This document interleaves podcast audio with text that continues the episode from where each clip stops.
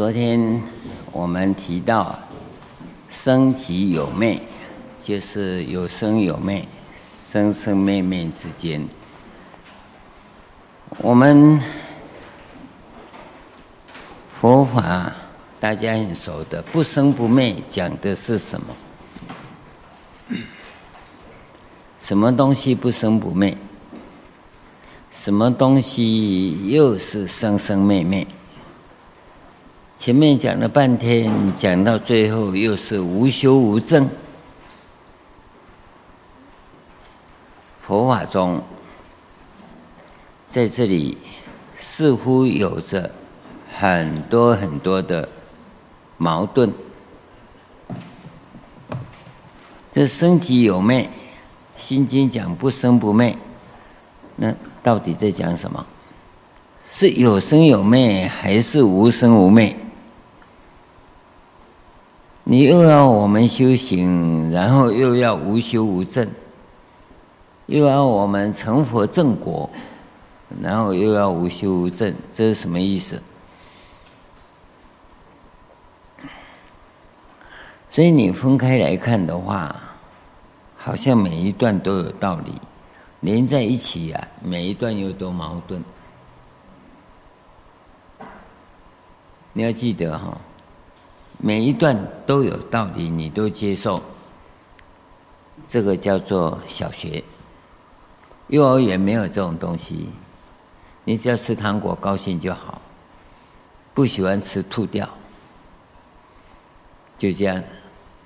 你只要吐掉就好，其他都是什么阿姨跟老师要去处理的，你就不管了。可是小学以后就不一样，你要记起来。这样子对吗？啊，记起来，对吗？记起来，对吗？记起来，记了很多，都是单块的，这叫小学。到了中学啊，哎呀，这两个怎么矛盾？这两个怎么矛盾？这就是中学程度。哎，你已经会去对比了。你看小小学生呢，没有男女生之别，他们都完成一堆。啊，到了初中以后就写字条，传纸条，因为已经有男女生之别，所以你要知道这层次上的不同。到了高中啊，哎，就来了，有的是这样连是对的，有的那样连对的，其实都不对，啊，但是他会去连接。到了大学呀、啊，他才真的是把它串成一个系统来，它不是两个的问题而已，它整片的融在一起，所以这就是你的程度问题，你的程度问题。那天有个朋友，他想来学佛，他也说很好，他是个大人物。啊、哦！但是啊，学了佛以后，脑筋不能用，然后又不能赚钱，啊，夫妻又不能在一起，啊，这个佛法，我说你有矛盾呢。既然那么喜欢，你又好，那怎么会产生那么悲怆的诗歌来呢？哦。因为他想学佛是一个，然后一大堆负面的消息很多，哦，这这我们都常碰到啊，啊，厉害高明的就是闪开不打，讲个笑话就躲过去了，这叫极端不负责任。但是呢，现场他圆过去了，因为他闪开了嘛，他是不是个问题？跟我屁事，闪开就没事了嘛。那我们讲承担呐、你要面对他，你担得起来吗？面对他，结果被坦克碾过去了。你要面对他，把他碾过去啊？为什么你要被人家把你碾过去啊？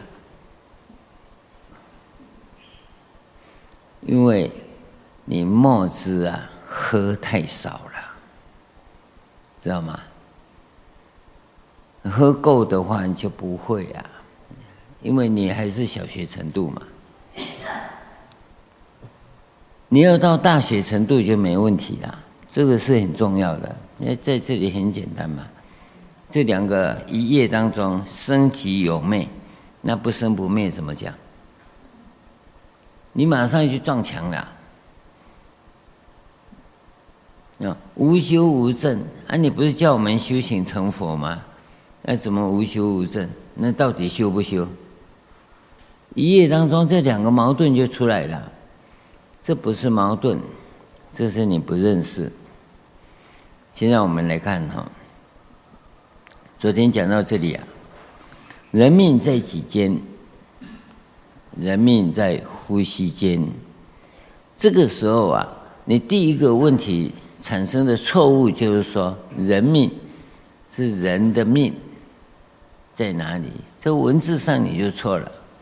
人命是讲生命，所有的生命，包括树木，包括狗，包括猫，都讲生命。生命在呼吸间，其他答案都不对。那就是什么？生命。就是呼吸，即使这两个词啊也都有问题，因为生命是讲本体，呼吸是它的相，你看得到吗？生命你看不到啊，透过呼吸我才看到生命啊，那你不是这样看呐？因为生命到底是什么你不知道啊，你就把身体当作生命。所以死是身体死了，不是生命死了，生命不死的。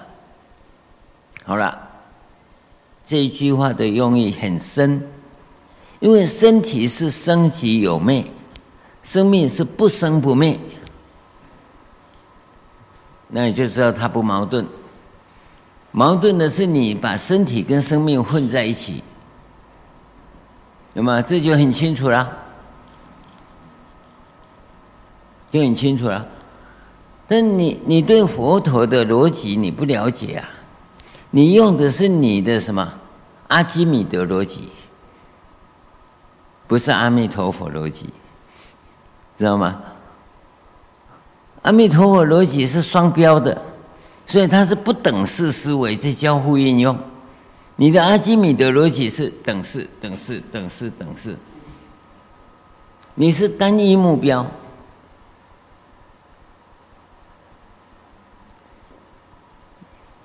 这地方我是跟你讲很清楚啊，不等式啊，不是乱来，它是两个标准同时在交互运作。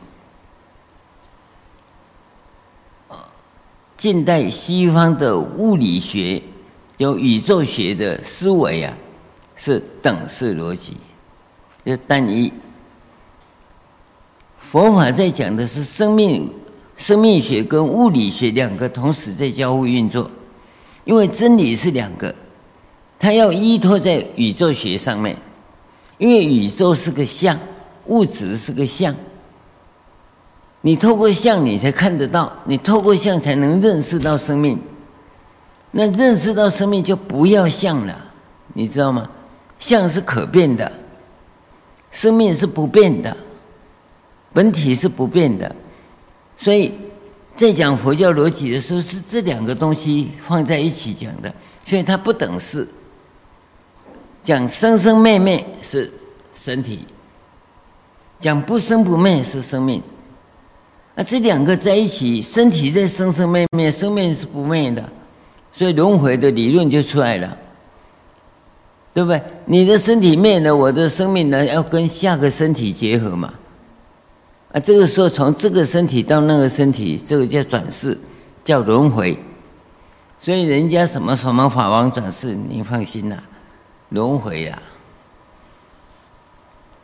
他不成就，他才要轮轮回嘛。换个词叫转世，你就以为很殊胜。他妈的，同样是轮回，有什么殊胜？换个词就把你骗过去了。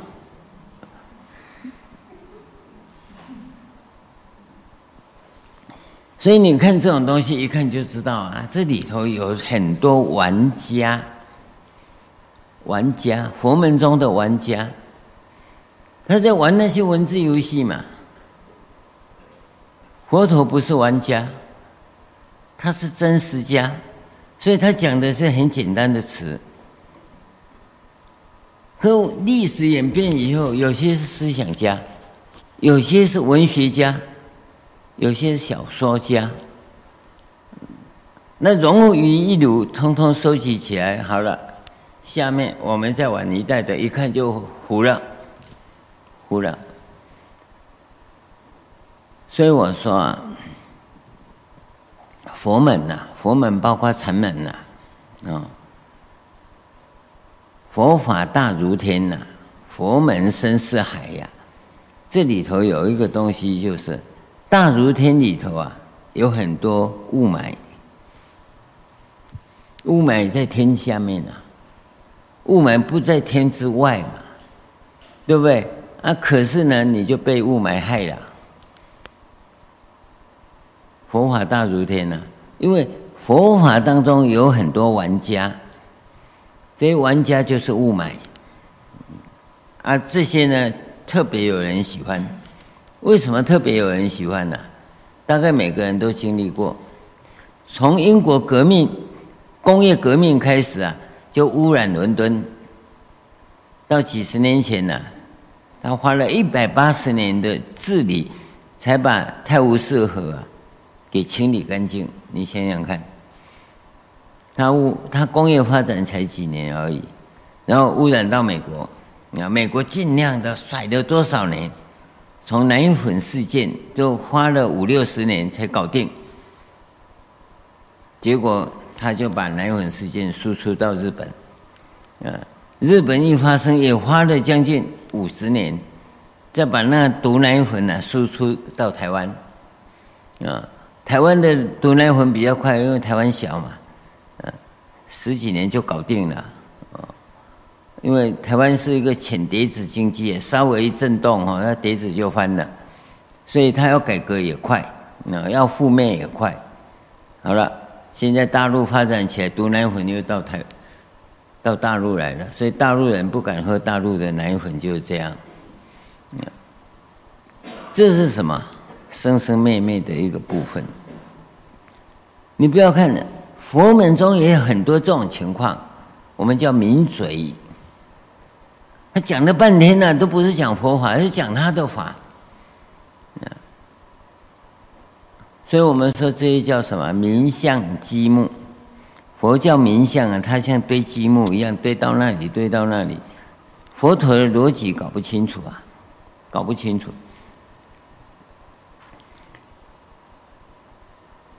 那这两个东西呀、啊，历史上有啊，从印度就开始啊，叫什么叫六师？你看啊，从六师开始讲了。六师一个是数论，一个弥曼猜，一个会谈多。啊，数论是把弥曼猜跟会谈多综合在一起的。啊，这两个一个是生命学，一个是宇宙学，相对于这三个啊。各有一套他们的瑜伽系统，瑜伽修行的方法都不一样，所以加起来有叫六师嘛，合起来有九十六种外道。佛陀时代，这个六师九十六种外道啊，应该来讲啊，是后人统计的具体数字，因为在佛陀他个人来讲啊。他大概也无心去算这个，这是后来的学者啊，去把它统计出来的。但是六师的问题在佛陀时代是存在的，因为印度是一个修行文明的民主社会，那么修行是很灿烂的，百家齐放的。到了佛陀啊。定于一尊，因为每一家都叫阿罗汉，每一家都不就近，因为佛陀几乎了，我们只能讲几乎了，他都学过了，而且他的成就在当时也是最高的。但是佛陀不认为他满足，而这些不算。所以最后他又花了将近一倍的时间，他获得了他的答案。所以他把印度修行文明归结到最后，就是要解脱。解脱什么？在他的时代里，他并没有讲得很清楚，他只讲出三界啊。出三界到哪里去？他没讲啊，对不对？这你要很清楚的知道这种状况啊。那《华严经》统称为法界，出了三界就道法界，在出三界道法界之间呐、就有一个迷茫，因为法界的定义是最后出来的。那么出三界到哪里去？就跑出了一个休息站。这休息站叫化城，化城就净土，净土就是中途休息站，是这样过渡过来的，在思想的成长是这样来的。那我们现在看起来把它综合起来，你就很清楚了。现在问题就在这里，你现在开始起修的时候。是走数论的弥曼猜的，还是费费谈多？这个问题就在这里啊。佛陀是走数论的，弥曼猜跟费谈多他不是没接触，他都知道。所以他两个老师，一个是数论老师，一个是大圣瑜伽。当时没有大圣的，大圣是我们现在讲的，叫。总瑜伽，因为瑜伽分两个系统嘛，会谈多跟弥曼才嘛，他是全部都学，所以应该叫总的瑜伽。那我们后来是叫大瑜伽，嗯，所以叫马哈瑜伽。那我们佛教所修的印度瑜伽是玛哈瑜伽，但他来到中国以后消失了，因为这个瑜伽的。运动方式，中国有太极，有气功，从《黄帝内经》来有这一套，这一套的连续动作，跟印度传统瑜伽的连续动作几乎是一致的，所以他们就没说没把瑜伽的这个字翻过来了，我们直接就翻修行了，那修行用心方法，这里才有。就这是佛陀啊，特别知道的。所以我们在这个地方看的时候，你要知道，凡是跟生命无关的，都叫宇宙论、宇宙学；跟真理有关的，一定跟生命有关。所以他一定谈到生命，在这里就讲很清楚啊，他讲的是生命，不是人的命。人的命存在哪里？存在啊，我的记忆就只有几天而已，太长啊，我记不得，所以数日间，这个离道啊就比较远了。那第二问的人他说啊，饭时间，换时间就我活在当下，吃饭就是吃饭，啊，穿衣就是穿衣，嗯，佛陀说你还没到，那这一段理论呢、啊？演变到中国的时候，就变成菩提达摩跟慧可之间的问题了。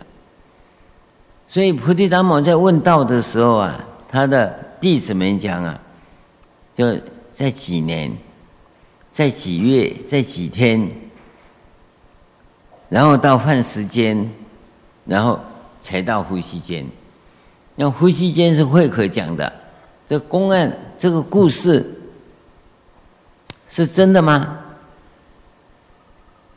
还是文人编的，现在不可考，我们只能说传说。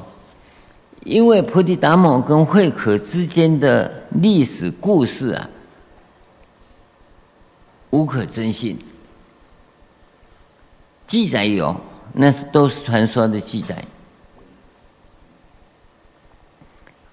这些记载不可靠。再举一个例子，同样是记载，越王勾践，认识吗？你点头到底认识不认识？你跟他吃过饭吗？不然你怎么认识？还是你跟他打过电话？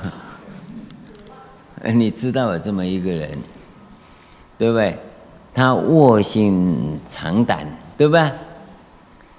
他呢，在吴王夫差他去当奴隶的时候，吴王夫差生病了，拉肚子啊，他把他的大便啊拿起来舔一下，然后开个药方给他吃，有没有？这故事记得吧？好了，历史上还有一个。德川家康，当年也是一样，哎，那我就怀疑德川家康的故事抄来的，还是真有其事。反正都已经作古了，他早就挂在墙上嘛，那故事可以编呐、对不对？这表示啊，他忍辱，忍辱，啊、他是真的这样子。那那故事的那具体呀、啊，没办法，写小说、拍电影一定要这样拍，知道吗？那你不要把那故事当真，可是那个心性是这样忍辱过来的。这重点是他精神，不是那个事项。讲那故事在表达那个东西。那你那个精神没有抓到的话，只有四项啊，那你就演演戏了。啊，你填了他大便以后回去要吐三天，对不对？那你人的嘛，你不是真的啊？那真的就不会有这种状况。你要留意到啊。所以我在要跟各位讲的是，这些记载这个地方最原始的记载，佛陀的教导。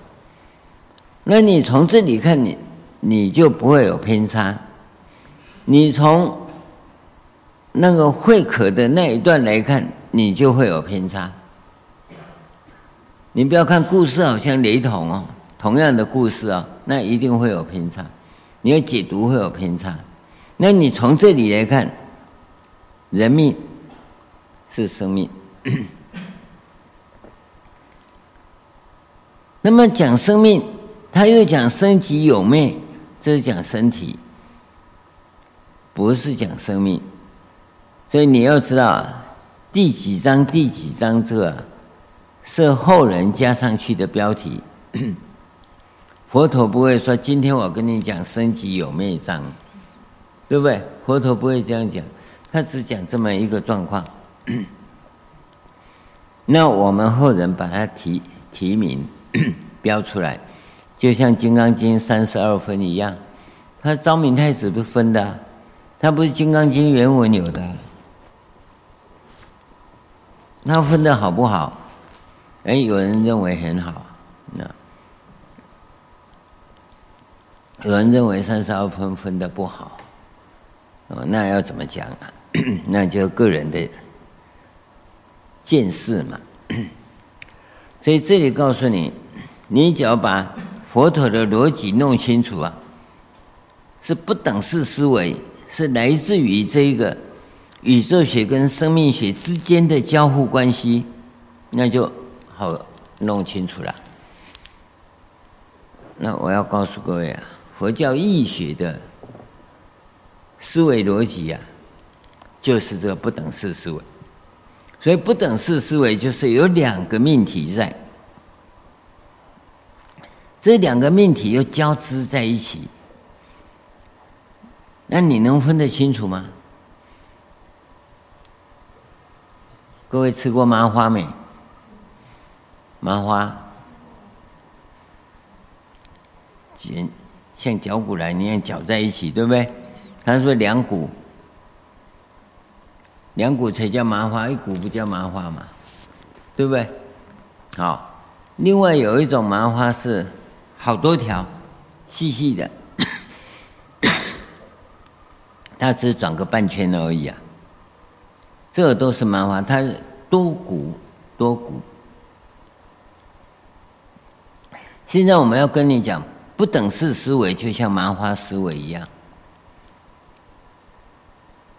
它不是一条线的等号，它是两条线也是等号，但是这当中的引用跟跳动啊，你会搞不清楚，会搞不清楚。这里呀、啊、是很清楚的，可以看到修行的情况也是一样，它是两股，一个因一个果。讲因一定有修有证，到终极形而上，形而下本体界要进入形而上本体界，就最高端的修行的时候，那个地方啊，就有修有证进入无修无证的时候，那是最后一个阶段。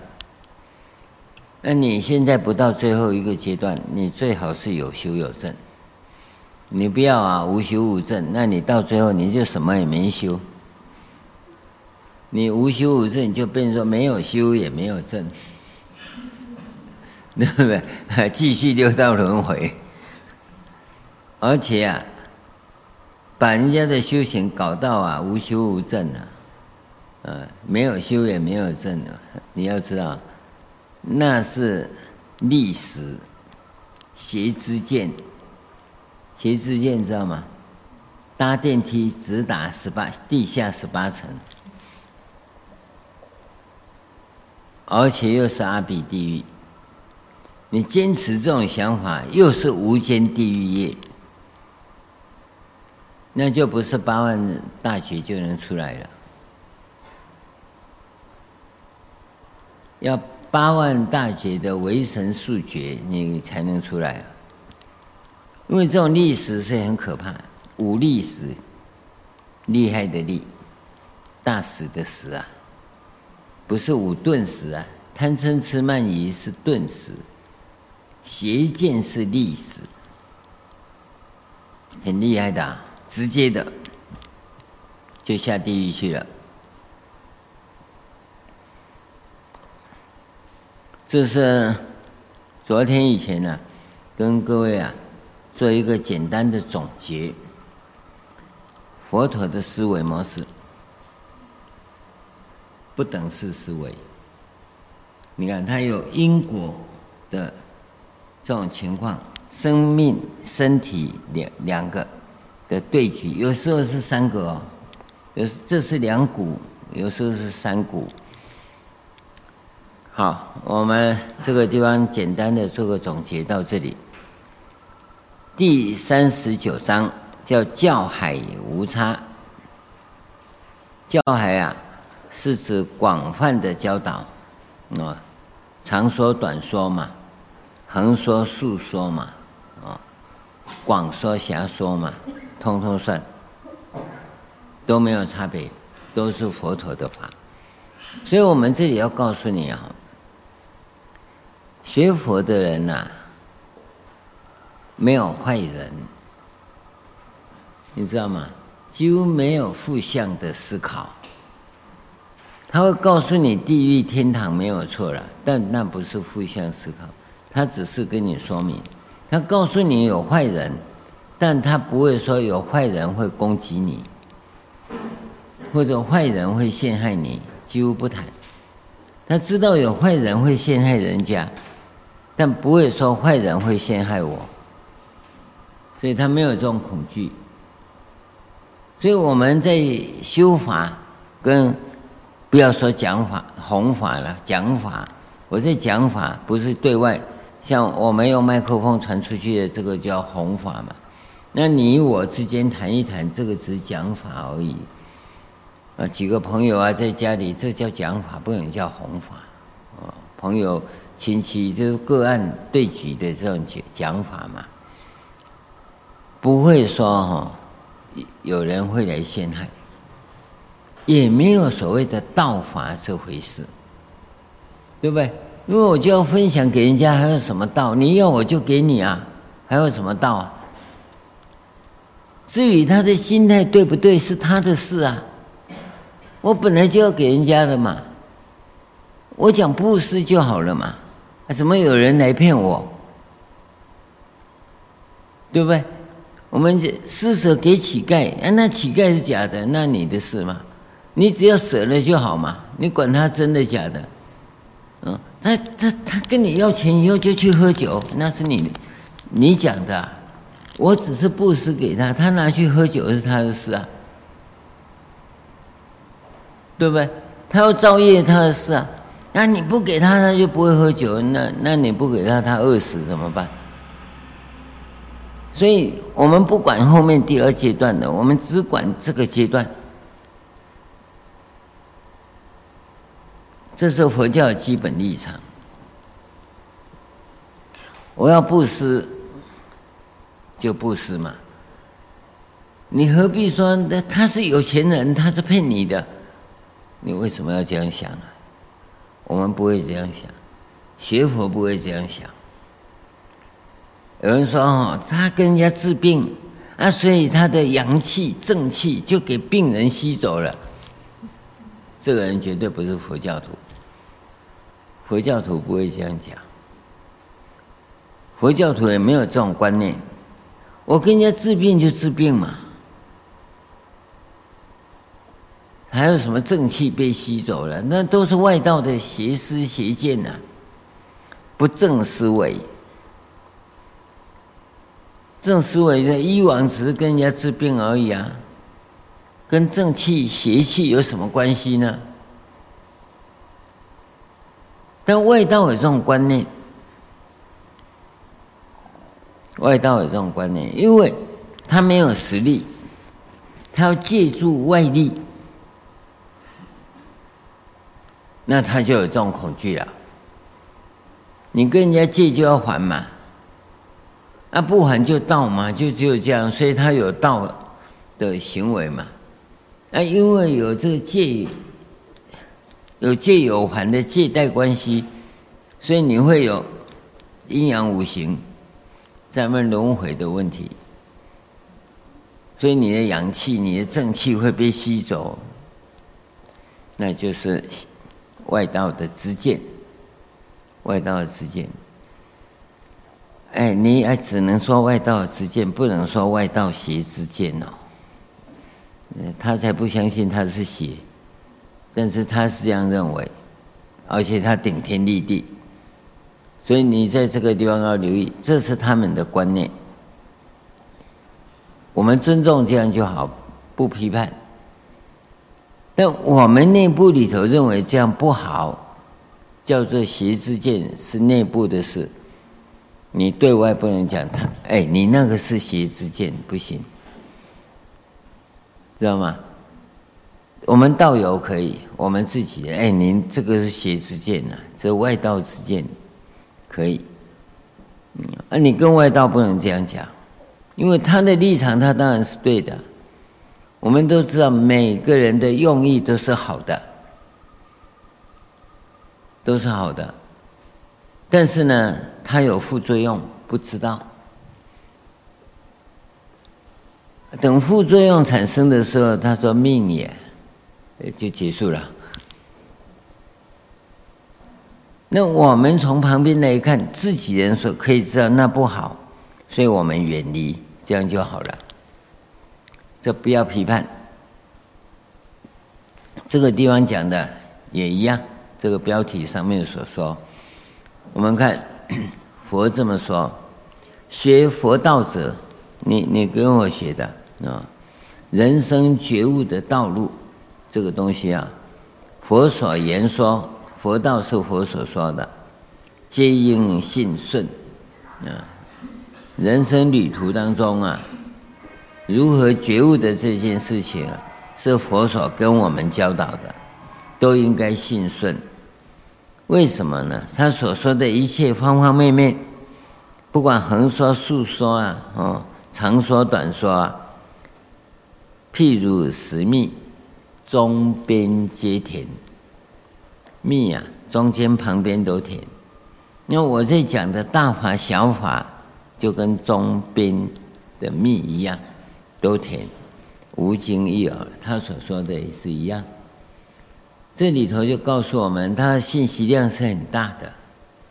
举例是很简单，他讲的啊，佛法中边皆甜嘛，没有大小之分，没有大小之分呐、但是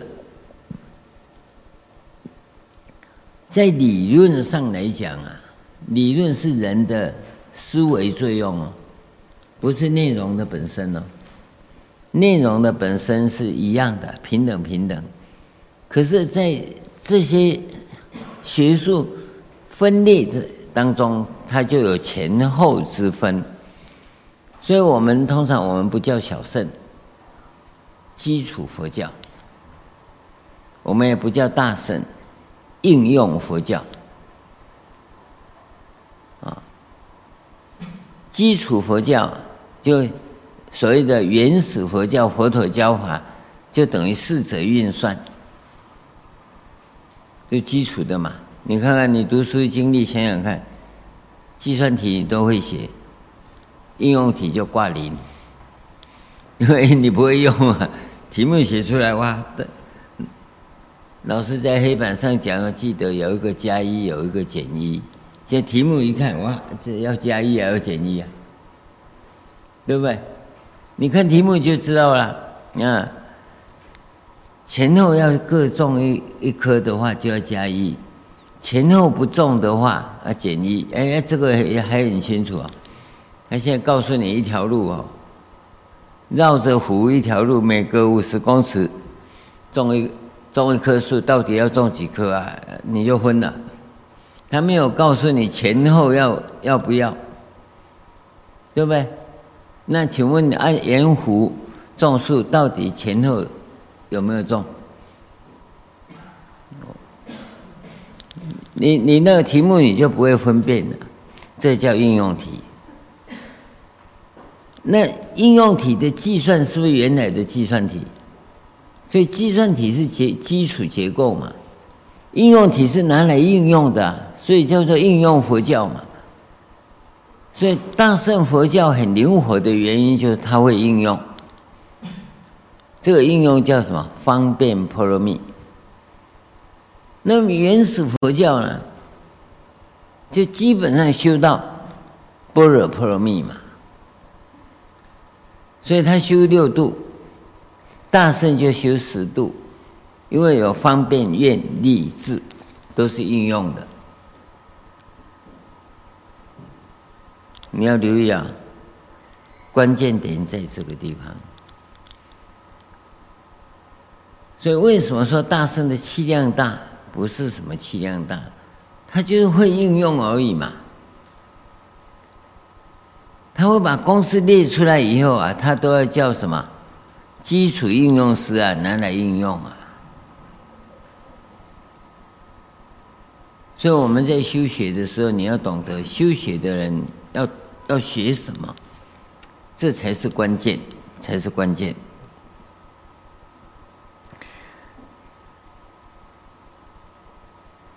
要把佛所说的详细说明了，就等于研究大藏经跟佛教史啊。我们就不详细讲那么多，只各位跟各位提一下。现在看第四十章，他讲的教海无差。第四十章是行道在心，这两章啊是完全不同的风格。你你看得出来吗？背的话大概都文字一样大。啊，只知道内容有不同，啊，你不知道差别在哪里。教海无差，是告诉你背景，它是一个什么静态，所以它很可以做啊，做学问，可以做学问，可以写论文，啊，它可以把佛所说的法分类，所以历史上就一直在分类啊，所以有判教。啊，有大小圣，什么一乘原因呐，一因缘说法众生谁那个得解啊？然后有声闻圣呐，菩萨圣呐，有没有？有啊，有有那渐顿圆分法，也有四教藏通别圆呐，五教小始中顿圆，那都是在把佛陀所讲的经教啊做分类，那就是教海无差，这边的工作。但但是这这些分类跟研究啊，通通属于教海无差。你不要以为你的好我的好，不是这样讲，它只是分类。那你下手术不同。那这一章啊，行道在心呐、啊，就不是教下了。教海无差，那是教下的研究，学术论文呐、那那一些大学教授研究的，都是属于这一部分。那这里呀、啊，行道在心呐、就完全不一样。这是禅宗的部分，是宗门。刚才那一章啊，是教下。他学术理论叫教下。那这个地方是行法。修行的法门，那教下的人，研究教下的人，特别需要认识文字跟理论。修行这个地方的人，不认识文字不要紧，不懂理论也不要紧，你都不懂也可以修，但你要照着修。你懂也要照着修，我跟你讲，你懂理论有什么屁用啊？啊，除了吹牛以外，还能干嘛？啊，知道吗？理论最怕的副作用啊，就是傲慢，以为你懂了。有个法师，应该他是学般若的，啊，他也写了两本，啊，叫做什么《华严法海》，什么《华严维波》吧。这个人应该道德修养不错，怎么不错？我看他的书，他他他看到华严点评以后啊，就一片茫然，啊，他又很不屑，又不敢批评，啊，从他文章中知道他也不屑，可是他不敢批评，不敢批评，表示他很有道德感。嗯，好在他死了，不然我就去找他算账。他还是台湾很有名道场的负责人啊，这就没办法了。这这些人在台面上基本上道德修养都很够，都很够。那他为什么要批判华严呢？他没有说批判呢，也没有说点评呢，但是这写到那里他就很无奈。因为他以他宗派的立场来看，他也知道教海无差，可是他就觉得这不对，呃，他又不敢下评论，因为他怕被揍。这些道德啊，他蛮内敛的，这倒是真的。所以我跟你讲，教下功夫啊，不是道德的问题呀，功夫就讲功夫啊。呃，这这个人我倒是觉得胆子够大，嗯，胆子够小，够大又够小，呃，就最典型的这两本书，我把它留着纪念，是一个很好的教材。教材不是它内容，教材是这个人品。啊，他敢提出来，然后又不敢论断，啊，他他立场已经表达出来了。所以我们可以看出，站在这个宗的立场看另外一宗，你看不准，你的学问呢、还没有到教海，只是教下而已。那么这一章讲的是宗门的事，修行的，修行的核心要领，你注意看，佛言：沙门行道。侮辱牦牛，拖拖着磨磨磨磨麦的那个磨磨稻谷的那个石磨的牛一样啊！身虽行道，身体虽然在行道，心道不行。你注意哦，你脚跟牛一样啊，在磨磨拖着石磨走啊，那身虽然在行道。心呢？心道不行。心道若行，何用行道？这就问题了，这个要跟你讲的哦。时间就长了，行道在心，所以修法重点在心。这个心呢，其实是生命啊，是生命。因为反正生命你也看不到，心你也看不到。但是啊，心的活动啊，就是生命的用，知道吗？心的活动啊，是生命的用。所以你这个心的活动在不好的地方下手啊。你的果报就不好。心的活动在好的地方下手，你的果报就好嘛。留意到这个果报啊，不是身体，是身体在受果报。你知道？身体在受果报，生命啊不受果报。生命讲真如的这个生命啊，它是永恒的。它是不增不减的，不垢不净的，不生不灭的，不生不灭就永恒嘛，对不对？不垢不净，你没有办法污染它嘛，对，不增不减，它也不增加也不减少嘛，它就是那个样子的存在。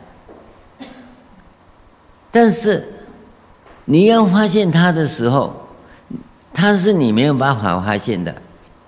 你没有办法发现它的时候，它就在形而上本体界，它永远在那里如如不动。你怎么发现它？是它的作用，它的作用，而它的作用不是你的作意可以控制。啊，现在问题在这里啊，在玄学上面来讲，形而上的地方来讲啊，那。你说它的作用跟我有关，跟你有关，跟因果有关的这个作用是在形而下，不在形而上。你要留意到啊，是在形而上，所以他从形而上，等觉菩萨从形而上到人间示现以后就回去了。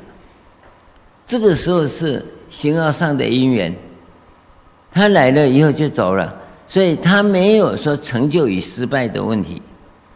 他只是这个缘来了，缘结束就回去了。他那个缘来干什么？他的缘才知道。我们人间看的不一样，人间看的说菩萨来了，哦，菩萨来了，菩萨来了，菩萨在哪里？他也没有骑青狮子来呀、也没有骑六牙白象来呀、因为你是用意识看他，菩萨来是。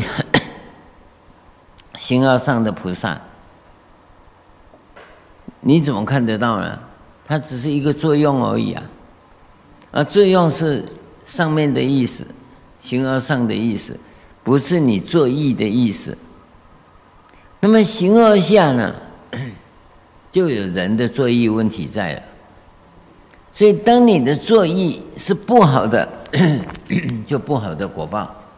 是好的，就好的果报嘛。关键在这个地方，这一点能分辨清楚吗？一个是形而上，一个是形而下。形而下就有因果关系了，这个叫下回向。形而上到形而形而下以后，形而下就到现象界了。形而下以后到现象界，形而下的这个阶段里都是实相界。那到现象界啊，就我们讲的现象界，现象界了。现象界都搞不懂，实相界你怎么懂嘛？这层次的问题啊，你必须一阶一阶来。那么现在这里讲沙门行道啊，是讲现象界里行道啊。刚才讲从形而上、形而下到现象界，这个叫做下回向。那你修行行道啊，是走上回向的路，向上走。那么他告诉你向上走的要领，哦，身行道不如心行道，所以我们讲行法、心法，你一定要留意心，心道不行，行道何益？但是你现在初学，一定要从行道的相做到心道的体，这个叫做从相变道体变。你我你现在开始，你不要说我是心心道，我不是行道，啊，你少吹牛，那只是造口业啊。因为心道你懂吗？心道就不是讲的，这个心道啊，这个中中文发音呢，中中文音没有几个音呢，字是不一样的，所以我们有个心道法门。不是这个心道，读书的时候口道心道有吗？手道要身道嘛，那读诵啊叫口道嘛，手要写叫手道嘛，那心要在叫心道嘛，那个道，那这个地方讲的心道是相对于行道，所以这个心道我们又叫心法，知道吗？当时翻译心法是避免这个心道的误解。心法这个字啊，最早用的是支娄迦灿，你看，跟安世高翻译这个经典的时候，几乎同同时翻的，同时翻的。哦，佛教到中国来就是讲心法，行道，所以你。你行道，不要只有向上，必须要有心道。所以我们跟你讲，我我常跟各位举例，就拜佛。拜佛你不要磕头如捣蒜。我看到几个同学们在五观堂进去啊，吃饭呐、坐下去之前，大家都很恭敬，像弥勒菩萨那里啊问讯，啊，问讯是师傅教的规矩。那你你你问讯，他也问讯，大家都问讯，我跟你讲，功德都不一样。因为从你问讯的诚恳度来看，功德就有大小，啊。有的问讯呢，只是一个形式，啊，规定啊，啊不问讯哈，就叫不礼貌。所以呢，问讯头歪一边，哦，啊有的是很认真，可动作很快，太粗鲁，那都走于形式，叫行道，心没到。要怎么表达心道？那不是表达问题呀。因为你所有的表达都是行道，对不对？心道是你心意要到，所以心道的人不会跟人家学行道的相。你要留意到，那你如何表达你的心道？向上也要有，所以那个诚恳度会出来，会出来。在这里，你要留意到，好，那这个地方讲的心道啊，那我们就要看我们心法的调整的历程是怎么样。这部分呢、我们跟各位讲很多了，好，出了好几次，那这一次啊，你就要真的看了，这次真的要看了，这心道跟行道之间呢、什么差别？因为你只有行道的话，情绪还一直很很不稳定，一直维持你的老样子。你只有向上的行道，你的心性不会改。这是最直截了当的讲法。你要真的是心道，有在调心的话，那你的心性一定会改。那你说以后我调了半天，已经调了好几年，无效。你看调心的过程，从妄心、花心、多心、操心、揪心这个地方，那你只要这个情境一直不能改，表示你没有调心嘛。那你改了，原来是很在意的，现在啊会变成唠叨多心的人啊。啊，讲完就算了，过了，因为已已经不再太 care，但是还很 care，啊，你这揪心呢，操心的一定是很执着嘛。那多心的人是不执着，啊，讲一讲啊，你有道理你就拿去，他也不知道跟他有关无关，啊，啊，过了这两个，这两个都是三恶道，这个在三恶道中，这个是会受苦，这个是比较不受苦，啊，那到少心就为人开始才能修心心道法门。这这两个心呢，你会用心，但是都白用功，知道吗？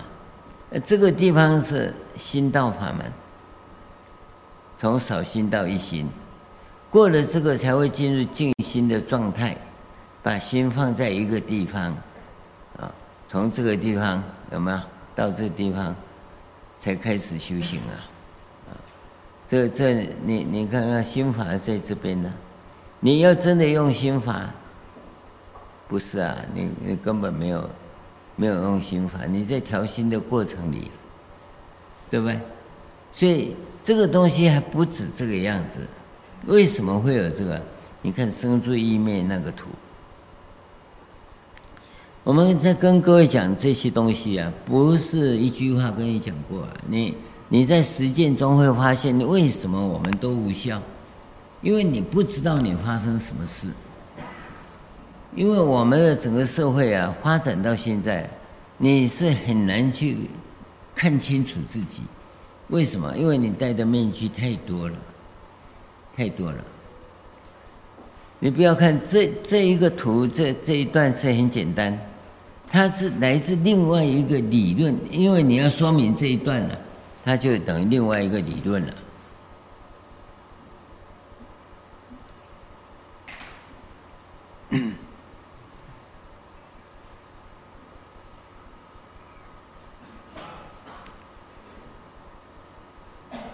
这个是晚期综合的，比较早期我们讲的。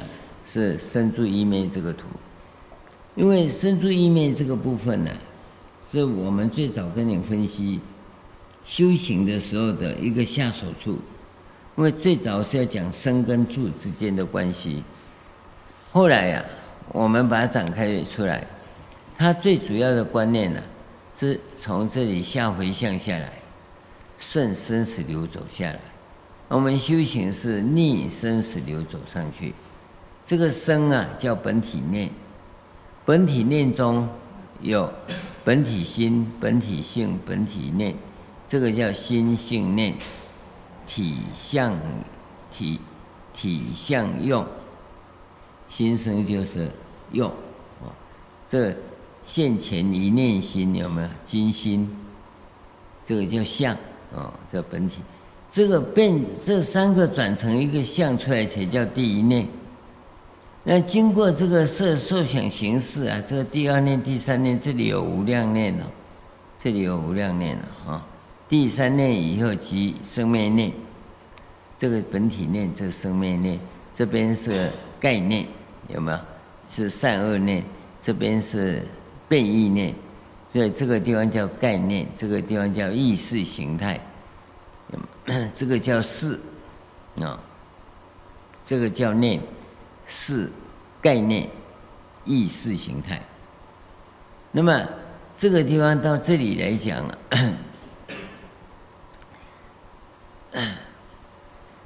这一个是有无量念，一个概念有无量是，啊，一个意识形态有无量的概念。所以你讲第一念呢，不是这个第一念，可能是第一个意识形态。啊，通常你说啊，那发生的时候，我的第一念，你产生了第一个意识形态，因为一个意识形态里头有很多概念包，每个概念包里头又有无量的观念在里面，叫做事在里面，每一个事里头又有好多的念，你知道吗？所以你在这个地方你要怎么调心？你要从这个这个变异念的意识形态，是通常造恶业啊，啊，调整到这个概念，概念是善恶念，所以通常它是啊造善业哦。调心先从这边调到这边，从这边再调到这边，所以在意识形态你你就是妄想心嘛，妄心多心嘛。到概念呢是少心到一心嘛，从一心开始修行嘛，有没有？所以那个图里头其实是包括这里头很多的说明在里面啊。啊，你没搞清楚的话，一句话哦，我现在已经无心无念，你你还早嘞，无心无念，嗯，有个人来出家。我说要做什么？他说他要讲经。我要讲什么？讲《阿弥陀经》。我我说你要讲经好，那你就先起个讲义。啊，他也很认真，写了二十几章。我一看，我说《阿弥陀经》你有看过吗？没有。我说啊，你没看过《阿弥陀经》，按你要讲《阿弥陀经》，那个白纸写黑字，谁不懂啊？啊，我说谁不懂，那还要你讲啊？啊，我要讲给不不识字的人听，胆子够大吧？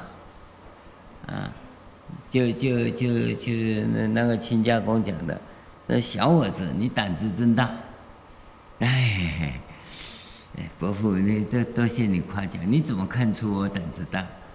啊，哦，你很有魄力啊，啊。将来必成一番大事业，是是是是，你怎么看的？你胆子那么大，你敢追我闺女？你你敢追我归你？什么意思啊？你不怕我揍你啊？你胆子不够大吗？那叫不知死活啊！讲经是这样讲的，不是啊，不是这样子。你你要把这些东西都弄清楚，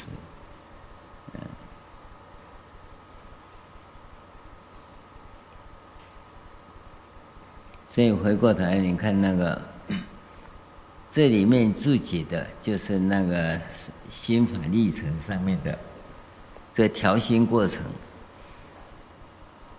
所以你看这个地方也很简很简单的哦，妄心多心少心，呃，我是无心，你去死了，你怎么无心？啊，开刀拿掉了是吧？无心，不然怎么会无心？所以你都把内心无记当作无心了。我们一开头就把你说切记，莫把内心无记当无心，啊，因为你我都是凡夫走过来的。你会犯的毛病，我们都犯过。只是我有一点跟你不一样，我这样对吗？我要怎么样才对？我会去找方法。我一直摸索，一直在找，这样对吗？像我在跟你讲，我也在想，我要怎么讲你才会开窍啊？不要说开悟啊，开窍就好了。啊你七窍啊，就一窍不通，其他都通，通吗？好像通了六窍哈。因为一窍不通，其他六窍就通了，不是六窍通了，一窍不通是六窍都堵了，就跟黄龙机场的笑话一样，嗯，十次航班九次停，啊。那第十次正在返航中，飞到一半又要飞回来了，一窍不通，跟这个差不多了。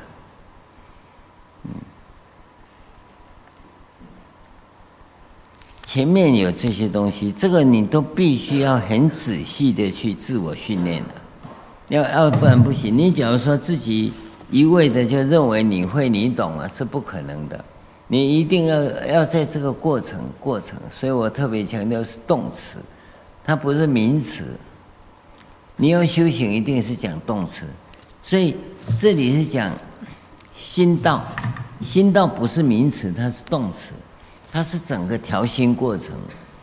既然是过程，它一定有很丰富的内容。那你有没有找到内容？你很多人常常啊避免造句，自己在那边认真的做，你怎么不跟人家协调一下，跟人家沟通一下？所以人家有更好的方法给你啊。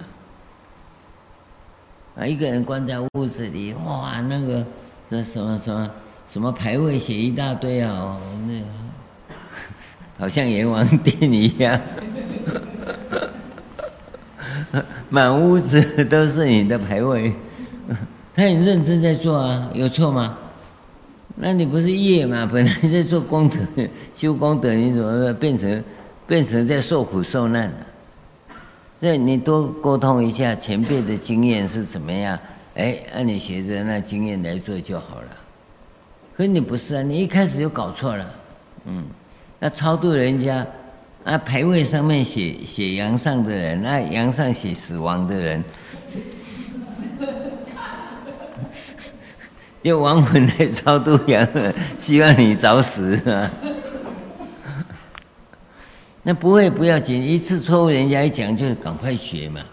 可是这个人就这种人就是什么？他会把自己关起来，哦，凭着他的努力、聪明，他他就凭着他的 IQ 跟他的努力，就想要克服困难，这不可能的。因为你的 IQ 就在那里，就跟我们看那个那个什么草履虫，草履虫你知道吗？草履虫是显微镜下才看得到的一个单细胞动物。这个细胞啊，它它也要吃东西啊，不吃东西它怎么活？它吃进去以后啊，假如让它吃的食物啊，吃进去跟排出去自然的那种情况，用你自己摸索的情况，要半年，半年了。那个显微镜下的一个细胞啊。可是他吃了什么马上排出去呢？就是因为他有一条肠子，从嘴巴到屁股啊，啊，有一条肠子，所以吃下去啊，它它里面的吸收多余的就排排掉了，那就很快了，几秒钟而已。假如没有那个肠子啊，那你要半年。同样的，你只要有透过这种沟通协调的管道。那你要成长就很快啊？为什么不跟人家沟通协调？你说我我我我就自己来自己来，有些东西需要自己来，有些东西不需要自己来。修行的心法绝对要自己来，但是红尘中的工作需要管道去处理，知道吗？你搞不懂就没办法了。这个东西你也有管道，因为教学给你是红尘的，你自己要内化的部分要你自己来，别人没办法替你。所以我们教你的功法，叫你自己身体的本能，先恢复本能，因为你用大脑以后啊，把把你的生命啊，你的生命啊，已经被养成变宠物了，生命的本能已经消失了。所以要让你先恢复过来，要怎么恢复？第一个，先把身体的本能恢复。那个原始生命的那个是不生不灭的，也不会因为你教育污染跟把你养成宠物，它就变化。它因为它是不增不减嘛，不垢不净嘛，所以它不会变化，因为它在形而上那边的。然后会污染你的，都是形而下以后的。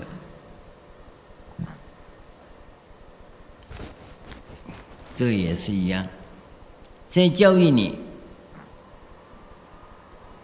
我们只能够说带你从从这个地方，我们只把你带到这个地方，心法如何运作的这个阶段，过去就不管了，就你自己来了，就像生出意念，一一直到住的这个地方，五蕴的运转那个地方，师父会带你。运转了以后，怎么样回到本体念、本体心、本本体性的地方？那就要你自己来了。那，这个师父带你到这里，业就很重了，你知道吗？你你要有善根的话，师父就在这个地方像踢出去，咚，一脚进门，对不对？你不是啊，你在这里，我一踢，咚，跑到这里来，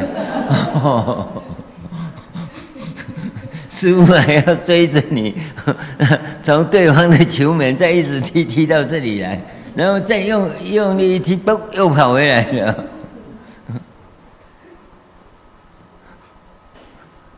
你好笑，不要这么好笑嘛。所以以后老和尚就要关门在山门里面，不出去啊。哦，出去那球乱踢哦，这这全球到处跑哦，累死老和尚。所以以后年轻的和尚出去外面乱踢不要紧，因为你也要被人家踢一踢呀，对不对？不然你都以为你是这里要到这里啊，其实你还在这里啊。所以有时候不是师父给你什么压力，不是，是因为你一直停在这个地方嘛。就你认识这里，你又很自大，啊，身是凡夫嘛，啊，哎，你最少要有修养嘛。有修养讲一讲，有时候还不见得讲得动啊，你知道吗？有一次在楼梯口自己绊了脚，哎呦，差点摔死了，自己就要求自己说，一定走楼梯要扶着、扶着、扶着。那那一天有扶着，第二天又忘了，啊，第三天一想一想不行，昨天怎么忘了哈？又扶着。啊，扶着这个裙摆一拉的时候又忘了，为什么？因为你有习气嘛，所以要一再的做相变，在相上一定要，不然你无法从这个变意念到善恶念，从善恶念的修养，这个修行不会修，没人教你不会修，但至少修养要修好，不要一直在那我慢我执。这个是很重要。假如这个地方你不能突破的话，那你要想进到这里不可能。你有心追求这个部分，但没有善知识的引导，大概很难。所以一般人讲修行，对这个东西来讲，你完全在门外，完全在门外。告诉你，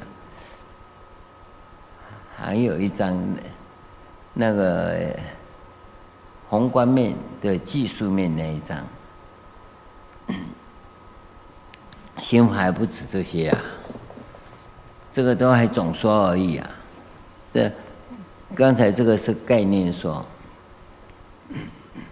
这这一张是刚才那个是一半，这个后面还有下面的刑法的配置部分，这还有下面的，这个是另外一个那个。刑法的宏观面就是那一张嘛，那那一张有一张技术面，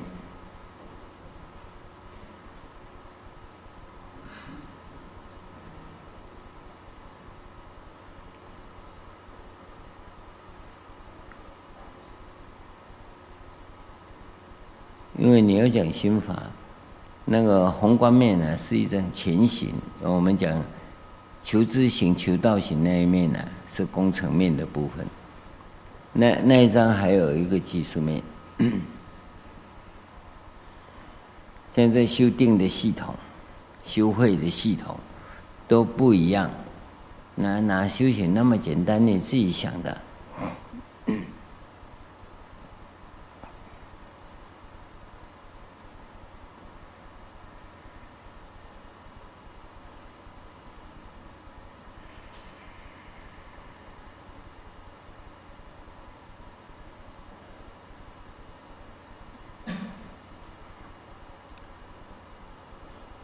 心道这个东西啊，你也不要被剑盾、南盾、北剑，这个剑盾之争啊，是这个南方慧能的三流禅鹤子在争论说北方的啊，对，这个把红字给除掉，那那是一种禅宗的不幸。这个为什么要用那个字啊？是避免大家胡乱猜呀、这这个地方我们讲的是技术面，刑法的技术面。它第一个是上根、中根、下根。我这个划分法是从佛陀在鹿野苑跟五比丘所讲的三转四谛十二形象法门跟你说的。他一讲第一转是讲给上根器的听，所以阿若憍陈如马上开悟，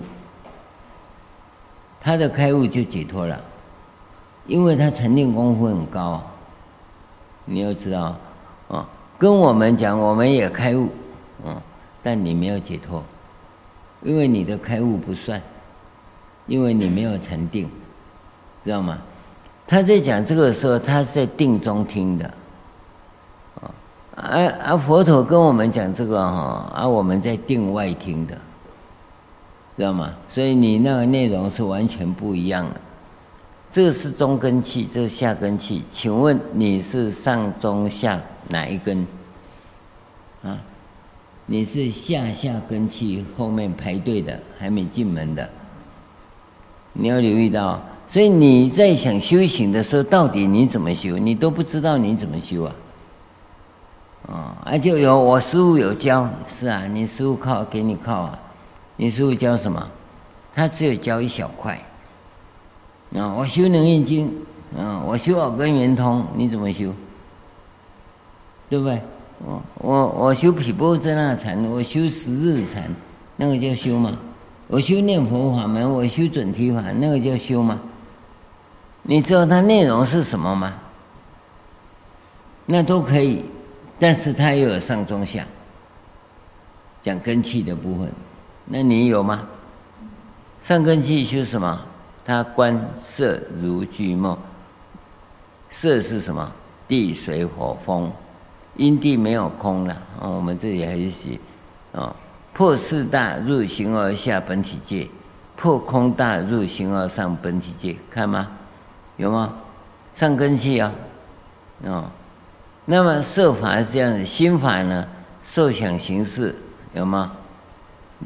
如泡如焰如胶如饭，啊。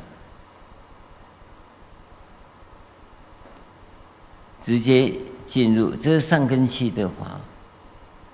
中根器呢，观色，有吗？眼耳鼻舌身色声香味触，现象界四大自在，少障碍。若有，都属于业报。哦，这只是讲这现象。好，那么这个地方观受、观心、观法，有吗？观受苦空，谁苦苦谁？意法法尘。这个地方中根呢、是这个十十个，再加这个一根的，一根跟法尘加起来是十二十二入，对不对？然后这个是十八界，下根又修十八界了，啊，眼耳鼻舌身色声香味触，然后呢要再加六识，有吗？一根六识啊，所以加起来十八界啊。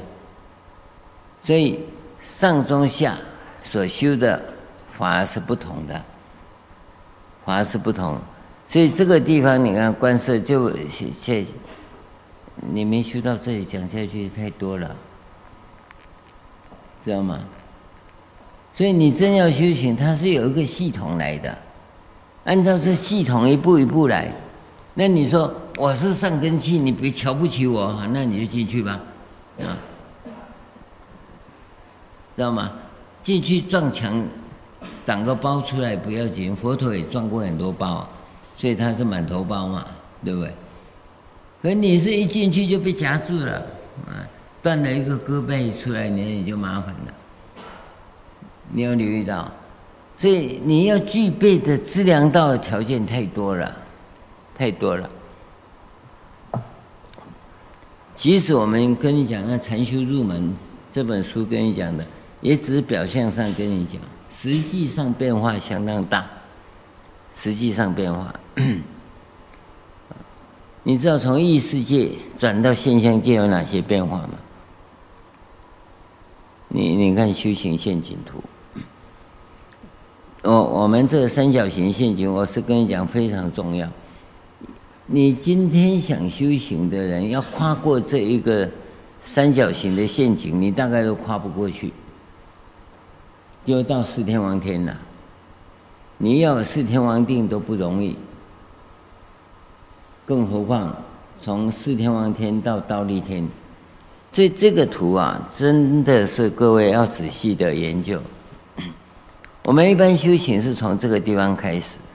那你就沿着这个程序过来，这个叫做行道，啊，无心道，就只有向上的修，不知道用心，然后呢，突然间发起一个勇猛心，这是什么现象？嗯，为什么会突然发起勇猛心？你大概讲不出来啊。这叫内分泌失调，啊，突然间亢奋了，就跳进来了。哦，我我要我我要什么？嗯，帮众生，嗯，要办事，有没有？要救世，嗯，有没有？嗯，街上很多啊，那个几个庙的庙门口都有，那五楼上面挂个小小的招牌哈，办事，嗯，解厄，救世，你见鬼啊！你救世啊！你以为是基督啊？对不对？这叫坚守天啊！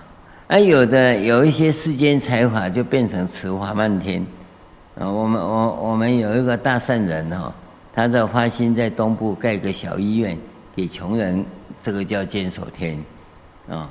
后来啊，他弟弟长大了哈。就变华漫天了，把它扩大，变成全世界最大的慈善机构，嗯，它也叫佛教徒，这个跟佛教完全无关，这个都在修行陷阱里，修行陷阱里，所以坚守天呢，通常是自己自爱在做事情，做不大，因为他自己一个人做，那慈华漫天会搞组织哦，会搞组织，所以他就把名号啊租用给他。哦，有没有费用啊？当然不不收费嘛，哈。那换来一个什么更好的房子住，对不对？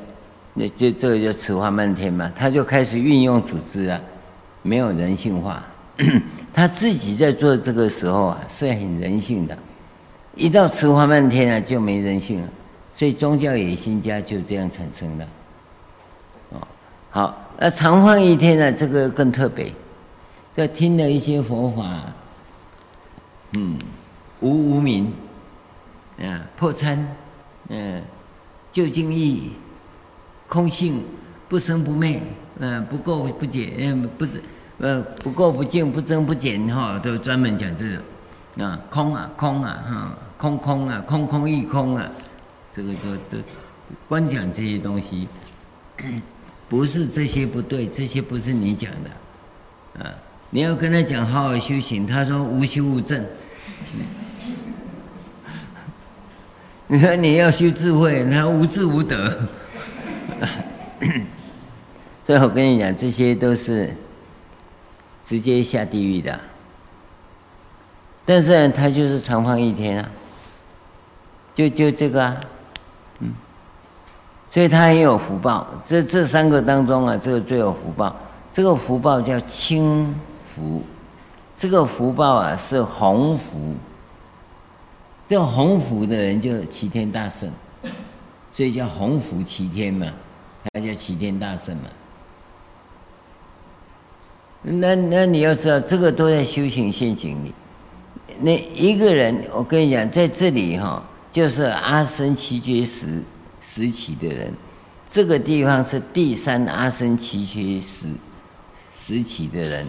那么到这个地方是千年千年死的人，他最主要是具有这三个德行，对世间、对正法、对众生，他会有一种悯念心，悯念，他会护持，会帮助，是从这个地方开始。那这下面的人呢、很多人在做，看起来是要救众生，未必，未必。他这个东西发展组织现在叫 NPO 那种单位啊，非营利事业组织啊，几乎都没有人性。看起来是在救济啊，都没有人性，因为你完全不知道。保护动动物协会的那个组织，大家知道，这是很善良的组织，非常好。但是它发展起来，鼓励变成养宠物啊，就完全是泯灭、泯灭人性的。因为宠物是把它的本能、生物的本能完全毁灭掉。魏晋南北朝《世说新语》里头有一则故事，要有个人很喜欢鹤。就抓了两只鹤，把它关在笼子里养，养一养一看呐、不对，越看越不对，没有生病啊，也吃得好好的、啊，但羽毛的光泽没了。他又看到羽毛光泽没了，这家伙啊，文人雅士啊，也蛮有人性的。一看光泽没了，不对，他应该要野食在外面有风霜才对啊，你把它关在屋子里面养尊处优就不行了、他就把它放了，放了以后啊，他还不太会飞。那你养了两三年嘛，啊，慢慢的、慢慢的哈，他就在这附近走走走，他还保护它，然后会飞的飞走了。这个人就有人性，你看我把它关着，其实还是吃野野食啊，对不对？还是给他稻谷这样吃啊，都都有这种现象。你看当时的人，文人也是知识分子啊。他喜欢的宠物嘛，就把它养起来。他感觉羽毛的光泽没了，他危险，赶快放走。我们现在不是啊，还替他洗澡、剪毛哈，还跟他按摩。我真是的，你妈你都不会按摩，你爸你都不会按摩，你去按摩他干嘛？对不对？你不是把那动物的本能给泯灭了吗？你想一想嘛，我说这些人跟你爸按摩不是好吗？跟妈按摩不是好吗？因为嫌他老，嫌他丑。嗯，啊，动物很可爱。为什么流浪猫？为什么流浪狗？都是以前宠物嘛。那他福报用尽了没，就不爱不爱他了嘛。小时候还很可爱，啊，他还可以逗着玩。长大了就不可爱啊，不可爱就不玩了，就完了。那。以前的狗为什么不叫流浪狗、流浪猫？现在狗为什么？因为它连觅食的能力都没了。所以现在的猫看到老鼠也不会抓老鼠了。以前我们家里不管它的猫，它都是会钓鱼啊。那猫很可恶啊，很厉害啊，那尾巴垂到鱼池里面去。那鱼一咬，啪，马上尾巴，哦，它很快，那鱼马上从从池里掉到地上来，它啪就咬走了。肚子饿了又来，这鱼怎么会不见呢？都被猫吃掉了。它有它的本能嘛，你一养变成宠物，它丧失本能了，这这是很残忍的，非常残忍的。看起来你很慈悲，假慈悲啊，那慈悲，所以。护生、护世、护法，这三个你综合起来，你你去看看，会护世的人哈，他家里的庭院会布置得很好，即使阳台他们都会布得布置得绿油油，你知道吗？不会护世的人呢，家里就光秃秃，嗯。你去看你人性的表达看看，所以从这个地方才比较像个人，你知道吗？因为你这三个因素才会有啊。然后护法是你在追求正法的心，对于修行人，对于有法的东西，你会很尊重，那大部分都会被骗，你知道吗？所以你现在看那经本啊，印成那个样子啊，那包装盒啊，哈。本来经本小小的，给你一包装变成这么大一盒，为什么？那那不是那，那个都不正常，不是护法啊。去宣传广告是可以啊。那你看看，从这个地方，千年史到这个地方是第三千年史。这人性很肥沃，啊，这个地方福报很大，但善根未必。这个在这个福报当中有善根的人，修行很快就进入了，进入空寂定了。但这里有福报而没有善根的话，就福报享完又下来了。所以在这个地方，我们重视的语言在表达是有困难的。通常从这个地方开始起修，我们是这样讲的。可是这个地方有福报，未必能修行啊。就善根够的才能修行啊，善根不够不不可能修行。我们一般人，你想修行，大概都在这里。这叫第三阿僧只觉时的时候的人，你在修行啊，根本就不知道听什么，你连到这个地方的机缘都没有。你要留意到，这是千年史啊，你必须因为这个地方有这个地方生物。生物的习性，你的生命品质啊，没到那么高。你你这个地方的生命，不是我们讲的真的生命，不是真如的生命，真如的生命还被你盖着。讲的是你在这个红尘中的生命等级还很低的，这这地方是最低的，啊、这个地方是第二的。这个地方是第三，这第四，开始修行以后，你才进入死觉时，死觉时候的人。所以我们现在要怎么样把这些窟窿，这些窟窿，空洞的地方填补起来，到这个地方来，你对人的生命才有正确的认知，这是非常重要的一件一件事情。绝大部分的人，这个地方对人、对人的存在跟价值，他没有认知。所以我跟各位分成那六个东东西：生命、人生、人性三项，各有六个标题。从人生来讲。人生的价值与意义，就让你先达到这里，知道吗？第二个，就是生命的存在与真相，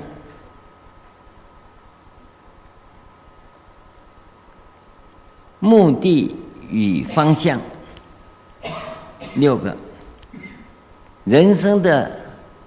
目的在哪里？方向在哪里？这六个，你把它定义弄清楚。你通通把它叫生命的价值与意义，生命的存在与真相，生命的目的以及我要奋斗的方向在哪里？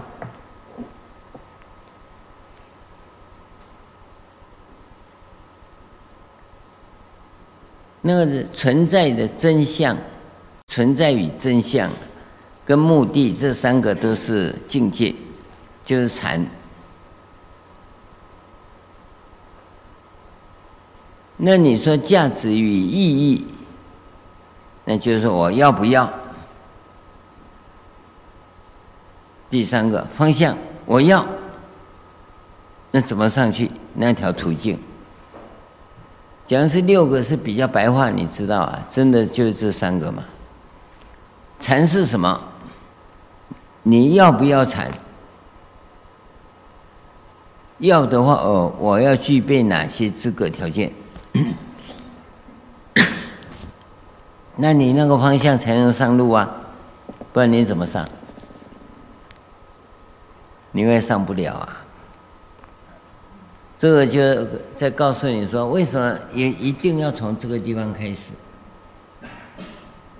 这这些东西具备完了，你就知道我们为什么心性三要件、三条件呢？啊，还有禅修的三条件、内观的三条件，这这这这接上去一路啊，直接就到禅的目的啊，直接就到形而上本体界啊。我讲直接呀，二十四年的苦功夫，嗯，嗯，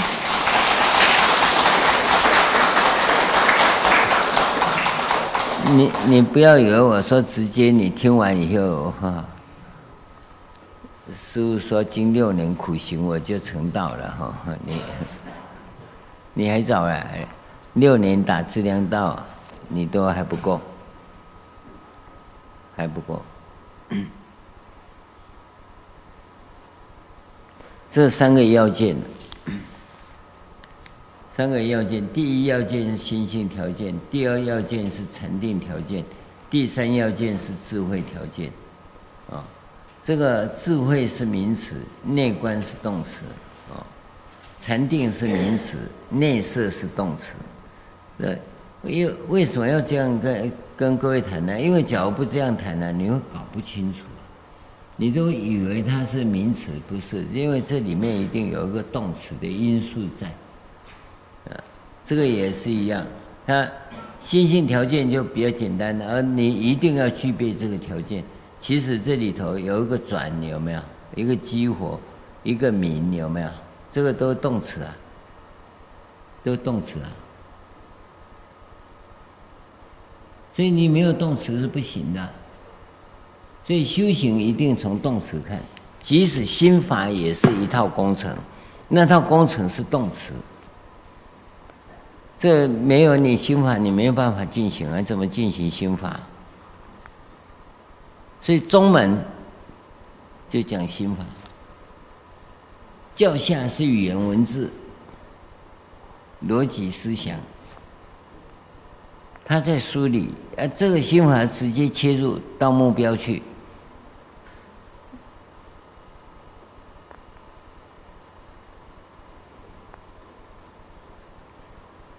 修行是什么？你看这么两章啊，短短的四行不到啊，都一行半而已啊。加起来严格讲，这这两段加起来三行而已啊，两句话。跟各位讲，信息量相当的大，相当的大。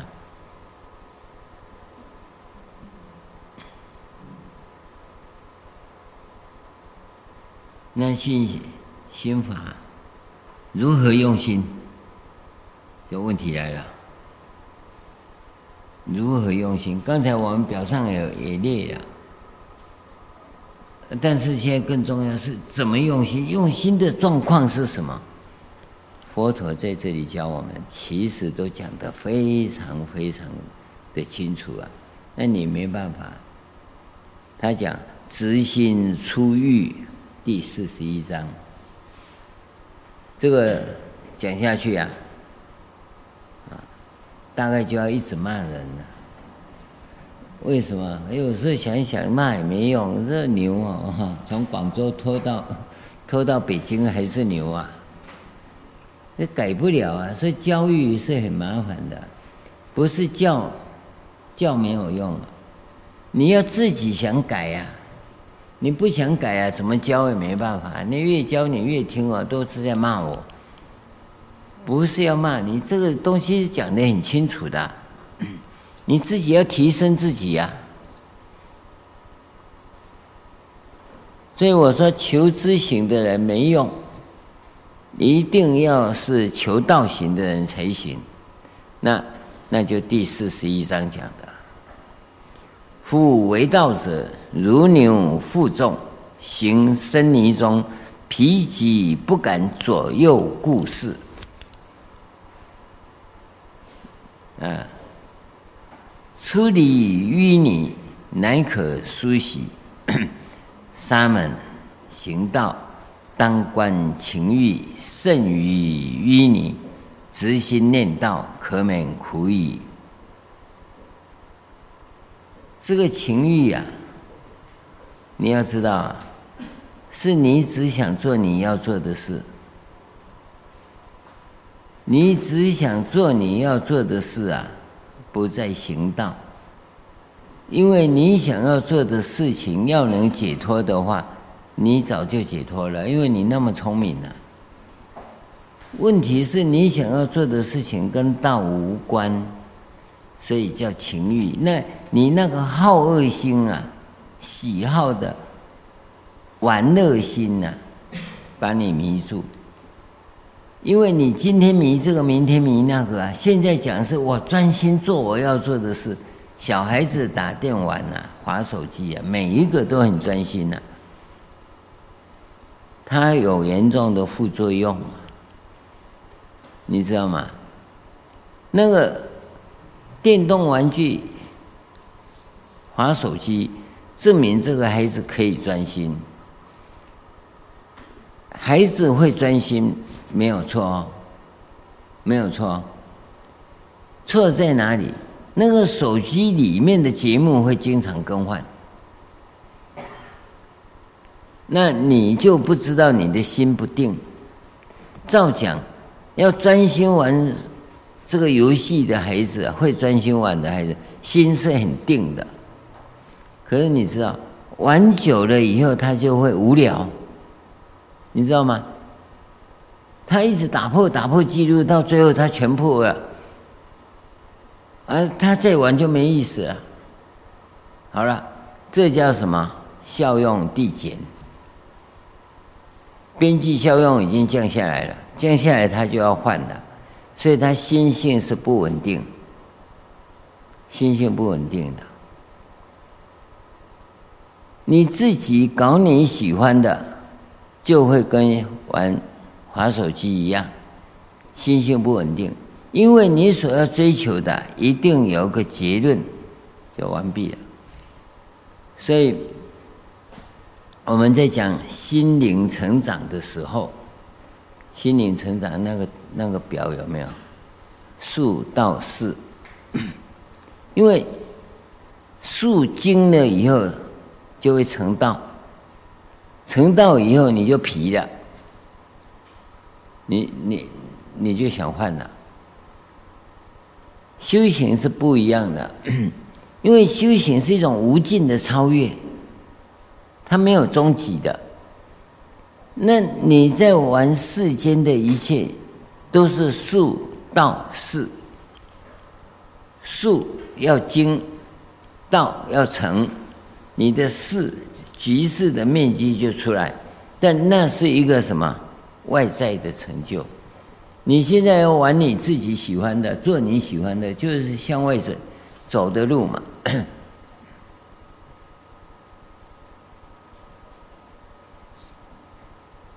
这标题应该有换的，这不这是哪个附件呢？心道法门。哦，好，那灵性成长哈，对，不是这个。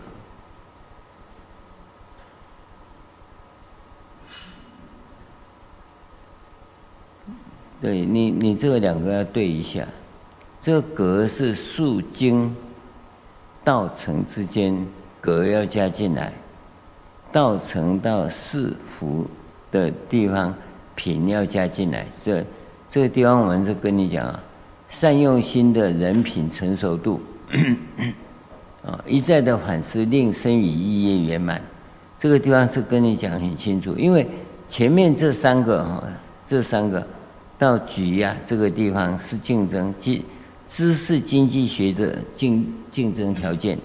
这个条件假如没有灵性经济学的人人性之本加进去的时候，那你是会没人性的，知道吗？所以一定要把这人性的东西给加进来。所以我们在述经以后要一定要注意格啊。道成以后，一定要再加品给加进来，啊，四有了四，你就会有福啊。假如你没有人品，这个福会变成灾难，啊，所以四到局之间，你又要有位进来，知道吗？没有位呀、啊、就不行，你不要争，知道吗？你的局面出来会对别人有威胁，所以局起来的时候就讲直啊，讲厚。啊、这个地方啊，格要厚，平要有圆，位要有威，这个举要有威啊，那德就就有神了。这这是一个生与意义圆满的一个状况。那我们假如不行，不知道的话不行。你看刚才另外一张，这这这个格这里没有画，格这一条要再画。好，这个要跟你谈一个东西啊，这个每一张图啊，都要讲一两个钟头啊。所以修行不是你讲的啊，一句话就带过去了，你怎么会学到东西呢？中文我可以这样跟你讲，哈，你跟藏文叫他讲给你听，他怎么讲？巴利文他怎么讲？更何况佛陀的思维都没有，他怎么展开啊？不可能展开。他只能做名相的积木，积木而已啊，他不没有办法动。我们在这个地方办了入骨论禅，很多禅师来谈，我们都发现同样的问题，都在搬积木，没有办法架构那个逻辑出来，修行的逻辑，像这个心法。你怎么做？这个地方啊，四十一章告诉我们，你要很专注啊，不能被你的情欲所左右啊。但是啊，你就把情欲，你对情欲的那种专注，当做你在专心佛法，你就完了。为什么跟你定义说，以道场要你学习的为学习？以道场的宗旨为宗旨，你没有办法接受，因为你有很高大上的假象面具障碍着你，你没有办法真的去看透佛陀在教的是什么，这这就障道因缘嘛。所以你很聪明又有福报啊，往往是什么障圣道之根本。就像我跟你讲的那老菩萨一样，九十几岁了，一直在皈依，一直在皈依。然后学佛修行干嘛？完全不知道。他有那么大的福报啊，就皈依的福报，没有受教的福报，所以一点善根都没有。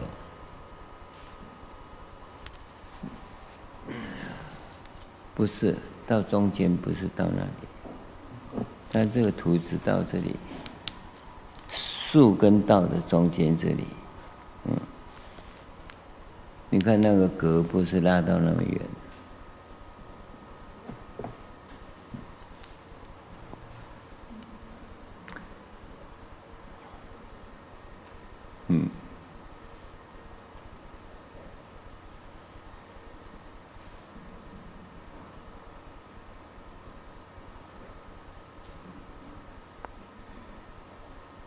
这一张就等于那一张不太全，这个你要按照那一张表把这个修一下，这个树要经道要成，有吗？这这个要移到树的下面来，嗯，对那一张对一下，好，这个部分呢，哦，该怎么办？我们明天再讲。这就讲到心道啊，是大标题呀，是大的科目啊。这个我们修行恐怕在基础上啊，在资粮道上要有这种认知，因为实际运作啊，像这个执心出狱以后，就是实实际运作。这个地方啊，只要讲三次你转不过来哈，我们就放弃了。为什么？因为你扭不过来就扭不过来啊！你有这那那狗你怎么教教它怎么开悟？现在当狗精啊、哦？你以为它会成为二郎将那那一只还是？哎哎，它顶多是成为地藏和尚旁边那只啊，对不对？他很乖啊，因为他跟着地藏啊，所以他福报大，所以他名字叫谛听嘛。那其他你没办法，因为你你再怎么钻都钻你自己的，不是钻佛陀的。佛陀的你记得不是名词，名词你就自己搞，各自解读。这自我解读是五大败笔的第一项，所以你一开始你就栽进去了修行陷阱里面。所以有心想精进的，一定要先放下，放下我执。叫你放下什么？就把我执、我的意见放下嘛。你要坚持你的意见，然后封闭自己。啊，你们都逆向行车，只有我正确。就这这种事情啊，怎么大家都逆向，只有你正确？你要到哪里去，你都搞不清楚啊！